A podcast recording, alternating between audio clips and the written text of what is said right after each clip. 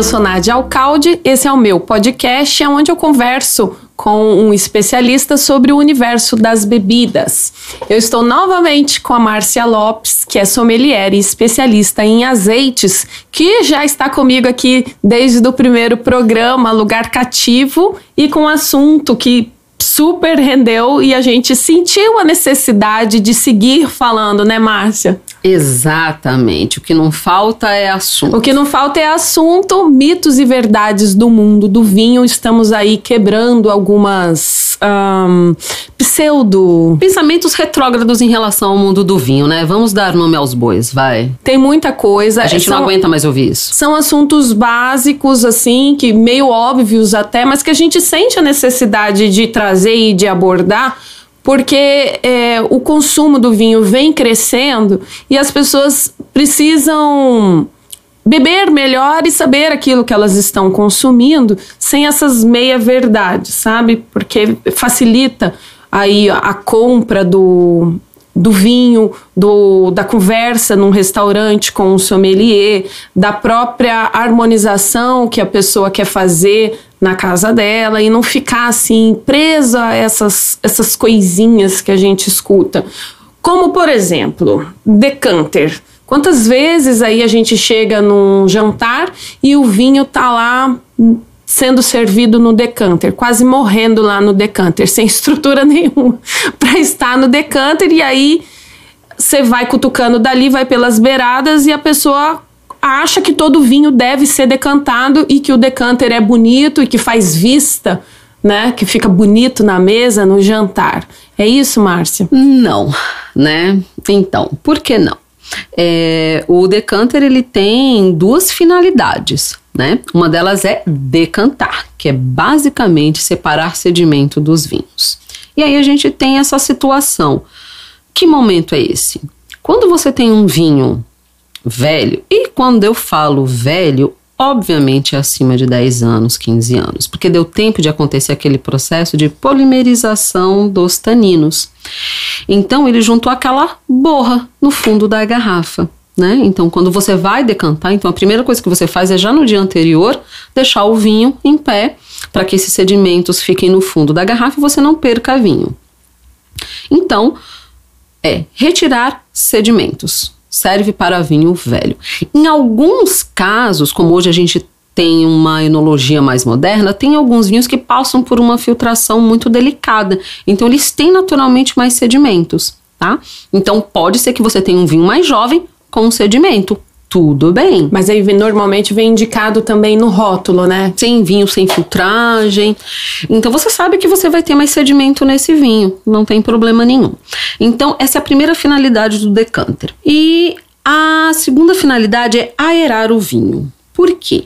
Essa exposição com oxigênio na taça, ela é individual, cada um tem a sua. Mas quando você está fazendo uma degustação técnica, por exemplo, quando você passa da garrafa para o decanter, ela é toda linear. Né? Cada um agita a taça de um jeito, de uma forma. Então, quando eu preciso, por exemplo, estar tá dentro de uma degustação, que eu quero só aerar o vinho, eu passo da garrafa para o decanter.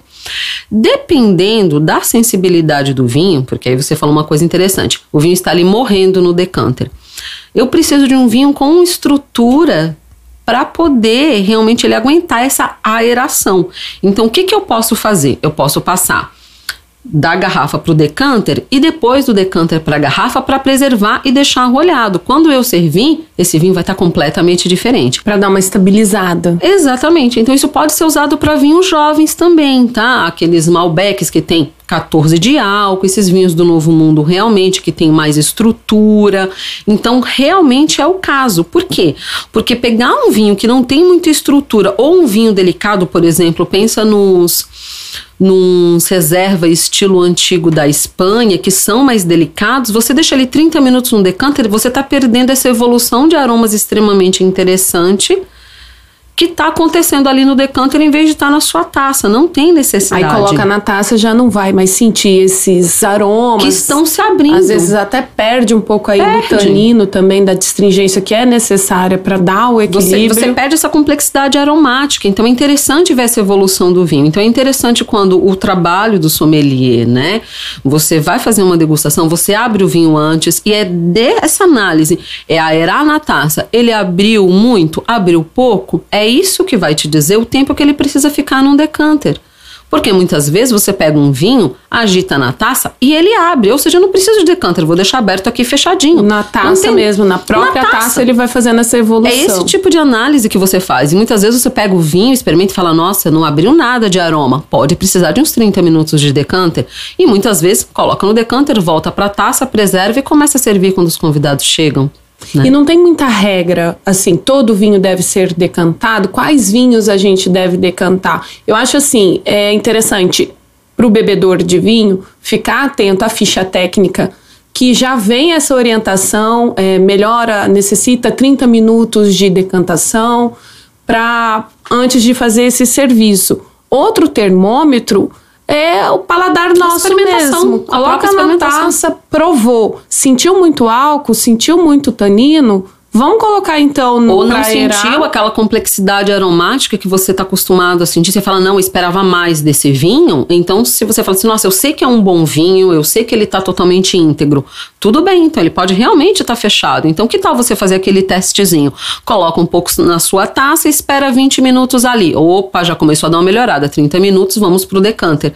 Faça o seu teste anterior para você saber quanto tempo ele precisa de decanter. E não é todo vinho. Os vinhos mais delicados, tá fora de questão, só perde. Só perde. É vinho pronto para ser bebido, para ser consumido, colocou na taça, ele já vai. Se não perde toda essa fruta, a permanência desses vinhos mais novos, do novo mundo, elas são mais curtas. Então, se a gente passa ele para o decanter, ele simplesmente vai desaparecer. Agora, que é um acessório bonito, é.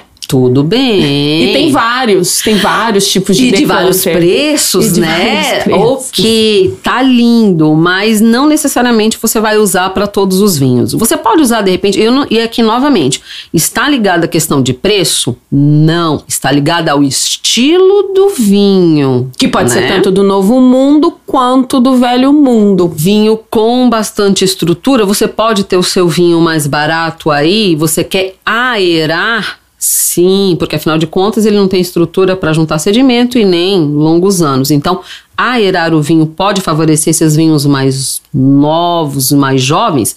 Com certeza. Então, não está ligado a preço, está ligado ao estilo de vinho. Isso é mais importante que tudo. Joia, dica bacana é, resolvido, né? Justificamos aí que nem todo vinho deve ser decantado, que decanter tem duas funções, a de decanter e de aeração, que são funções completamente diferentes. E agora a gente já sabe a hora que for fazer aquele jantar, ficar de olho. Faz o teste da taça antes. Faz o teste da taça ou dá uma olhadinha na ficha técnica antes de fazer esse serviço do vinho. E tem uma outra questão aqui que surgiu para mim você já viu, Marcinha, aqueles projetos arquitetônicos que tem de cozinha e que tem aquela adegazinha na cozinha. Nossa, que fica em cima, ah, Senhor é, Jesus é, amado. É, é, e não é o vinho para cozinhar, né?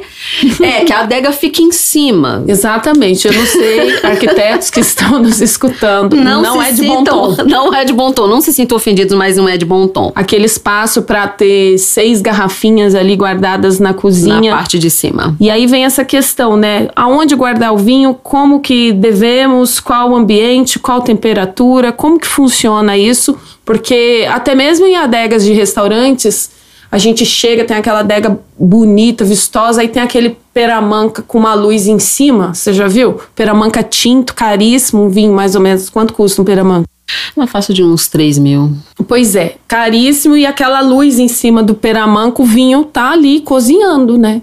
Não, não, não pode me explica. A oxidação pela luz é muito, é, é muito complicado, né? Porque quando a gente olha novamente hoje, do ponto de vista de técnicas enológicas, a gente tem cada vez menos chance de ter vinhos defeituosos. Pode acontecer? Pode. Mas hoje os vinhos estão cada vez mais sãos, livres de defeitos. Então, essas técnicas enológicas hoje completamente modernas fazem com que a gente tenha cada vez menos defeito em vinho. Então, isso é perfeito. Mas ainda estamos falando de um alimento. Mas ainda existe essa oxidação pela luz. Os brancos sofrem muito mais e os rosés Obviamente que eles sofrem muito mais. Os tintos sofrem menos porque tem a preservação do tanino mas mesmo assim sofrem. Então a questão é a seguinte: o vinho, ele tem que estar tá sempre no lugar mais fresco, no escuro e outra coisa, sem trepidação, porque eu também já cheguei a ver esses projetinhos que coloca embaixo da escada. Você sobe e desce, você fica ali chacoalhando o vinho durante longos meses. Deixa nem o coitado dormir, né? É, vinho assim tem são tá velhinhos chatos, gostam de ficar quietinhos no canto deles sem serem incomodados, mais ou menos como eu. Então, vamos pensar no seguinte: lugar estável. E se for na cozinha, não é embaixo, próximo do forno é não também, tá? Aquele armário bonitinho que fica ali do lado do forno, aí você coloca as garrafas ali, não. Ou se for que seja numa adega climatizada, né? Tem Exatamente, já que você vai investir encaixar. nesse projeto, coloca uma adeguinha pequenininha de 12 garrafas e mantenha ali os seus vinhos. Mas a questão é a seguinte, a gente precisa menos hoje disso. Se você vai tomar, comprei algumas garrafas especiais para deixar aqui, mas o seu vinho tranquilo que você vai tomar no dia a dia, tudo bem. Ele não vai estragar em meses. Não tem como isso acontecer, exceto que ele tenha cozinhado no sol. E se for até um de screw cap que a gente falou no episódio anterior, gente, pode até deixar guardado ele na vertical. Ele no não armário, tem a, a necessidade de ficar na horizontal em contato com a rolha para ter é. menos oxigênio e tudo mais. Exatamente. Então hoje os vinhos estão cada vez mais sãos, melhores. Então você não precisa ficar com essa preocupação de nosso vinho estragou assim. Vinho não está estragando como já aconteceu no passado, tá? Isso é cada vez mais raro. Pode acontecer? Claro que pode, mas é cada vez mais raro. Então, mantenha num lugar escuro, sem trepidação, embaixo da escada não é um bom lugar e nem na cozinha, temperatura controlada e sem oscilação de temperatura também. Que isso é bem grave. Que é bem grave, porque aí o vinho, né, ele... Ele desestabiliza. Desestabiliza, principalmente esses vinhos de guarda que a gente quer realmente deixar você antecipa essa, essa maturação dele, né, e você pode gerar realmente é, uma perda significativa de aromas, de sabor e de complexidade. Você pode realmente alterar essa questão questão do vinho. E também, é, eu já fiz alguns serviços dos vinhos e quando eu fui abrir, a rolha fez aquele. Sabe aquela coisa assim uhum. de seca? E aí, quando tá seca, a gente percebe que tava bem guardado o vinho, porém, essa temperatura da adega às vezes estava tão baixa que acabou ressecando a rolha. Então, são as duas questões aí, né? Sim. Ou uma temperatura mais alta, oscilação, temperaturas muito baixas também não. O controle de umidade e temperatura é importante. Por isso que, para os seus vinhos, vai tomar, ah, um vinho que eu vou tomar no dia a dia, você pode manter ele tranquilamente deitadinho dentro do armário, se for os vinhos de screwcap em pé. Você comprou vinho que realmente você não vai tomar agora, são vinhos que valem o investimento? Se vale o investimento, vale o investimento na adega, tá? Não faz sentido você ter viajado para a Itália, ter comprado um ótimo Brunello e simplesmente não cuidar dele, não tratar. Você comprou o seu Barolo, comprou Gaveta uma Amarone. também não rola. Sem chance, abre e fecha, abre e fecha, a trepidação toda essa é muito ruim. Então, vinhos do dia a dia, aqueles vinhos, e não é o vinho de 100 reais, tá gente? Ah, hoje eu vou gastar um pouco mais. Não, não é esse tipo de vinho. Aqueles vinhos que realmente você vai deixar ele durante alguns Aqueles anos. Aqueles 10% que a gente Aqueles falou 10%. No, no segundo episódio. Quem não escutou, aproveita, dá um clique e já escuta. Dá uma olhada. Que a gente é comentou isso. sobre esses vinhos de guarda que precisam ter esse controle aí de conservação para poder vale a pena investir na adega. Temperatura da adega, 15 graus? Sempre. Interessante. 15, 15 16 graus. graus é aquilo dali.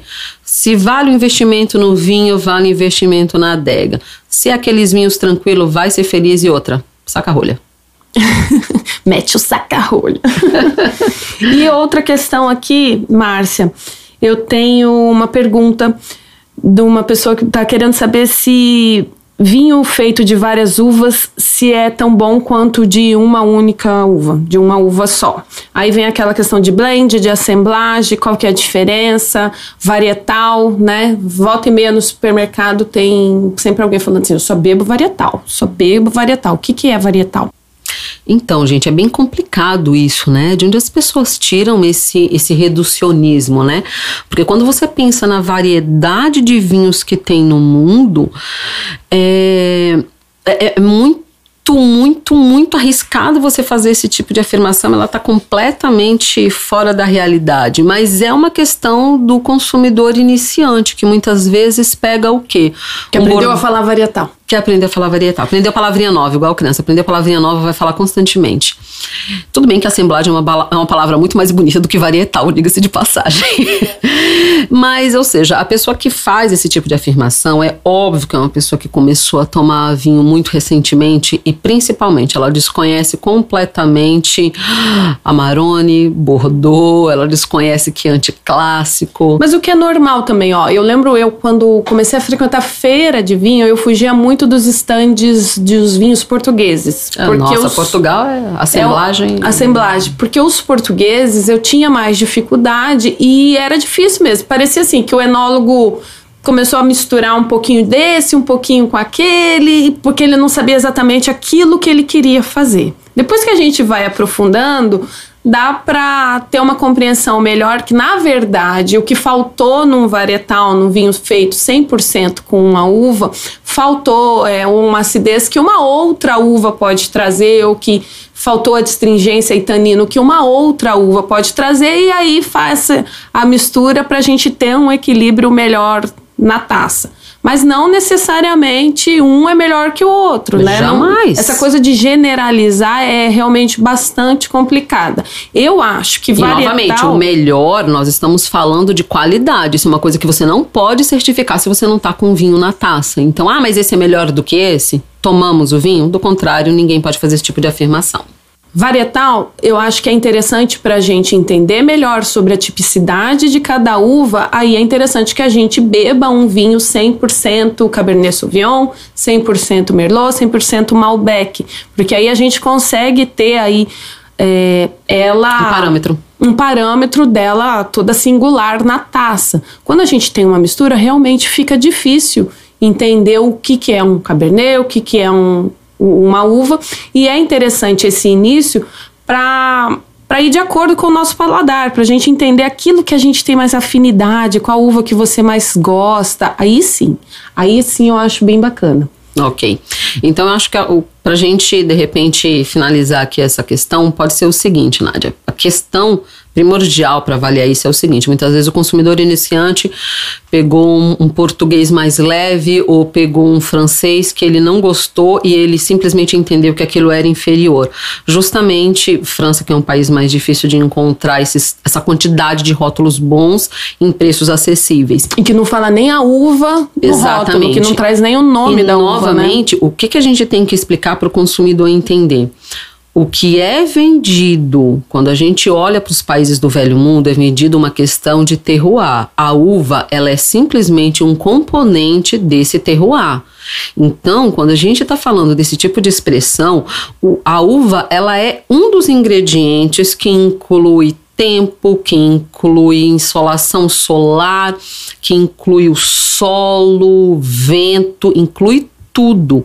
E isso, a uva, ela não é importante porque você está vendendo algo que é irreproduzível, que é o terroir. Por isso que, ah, mas o europeu não coloca o vinho no rótulo, o nome da, da uva no rótulo, porque isso não é importante. Isso é um dos componentes do vinho. Só que, afinal de contas, o que, que o novo mundo tinha para vender? Porque você não poderia vender essa tradição de centenas de anos produzindo vinho. Então criou-se o caráter varietal, já que você não poderia ter isso. E levando em consideração que essas uvas que a gente conhece hoje não, são todas de origem francesa. E levando em consideração que ninguém é obrigado a saber tanto sobre geografia, né?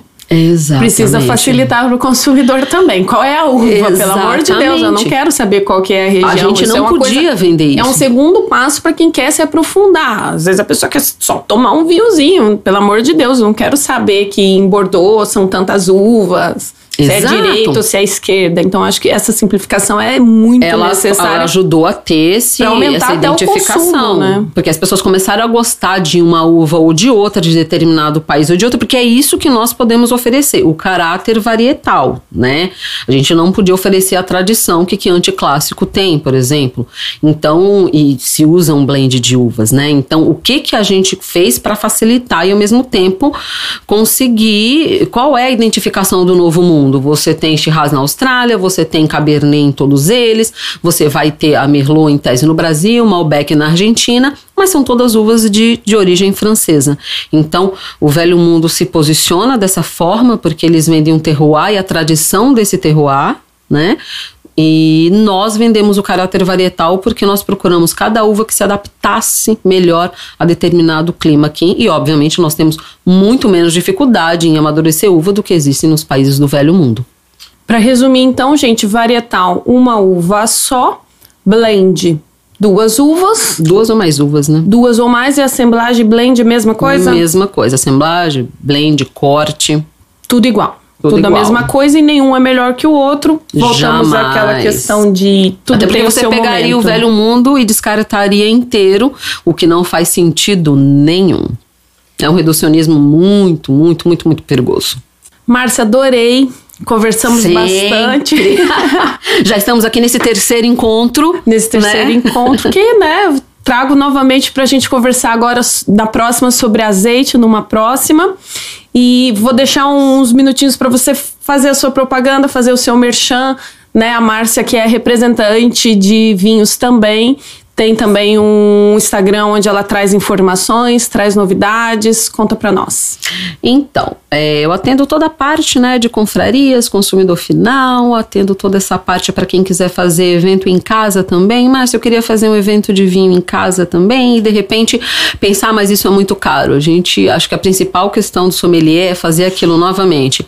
A questão do conforto no consumo. Márcia, vamos fazer uma degustação que tem de interessante até 60 reais no mercado de Malbec ou de Cabernet, vamos fazer essa pesquisa. Sempre tem isso. Então, quem precisar desse tipo de orientação e de conforto, e principalmente fazer uma comparação mais adequada, né?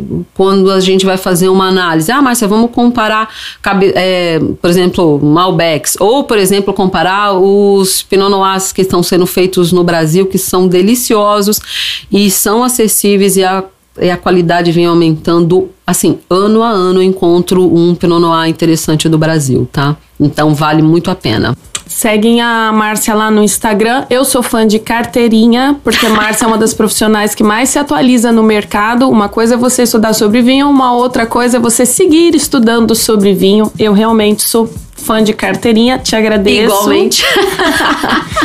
Qual que é o seu Instagram, Márcia? É o Márcia Sommelier. Márcia. Ah, difícil. Márcia Sommelier. Tá joia, gente. Até a próxima, então. Até.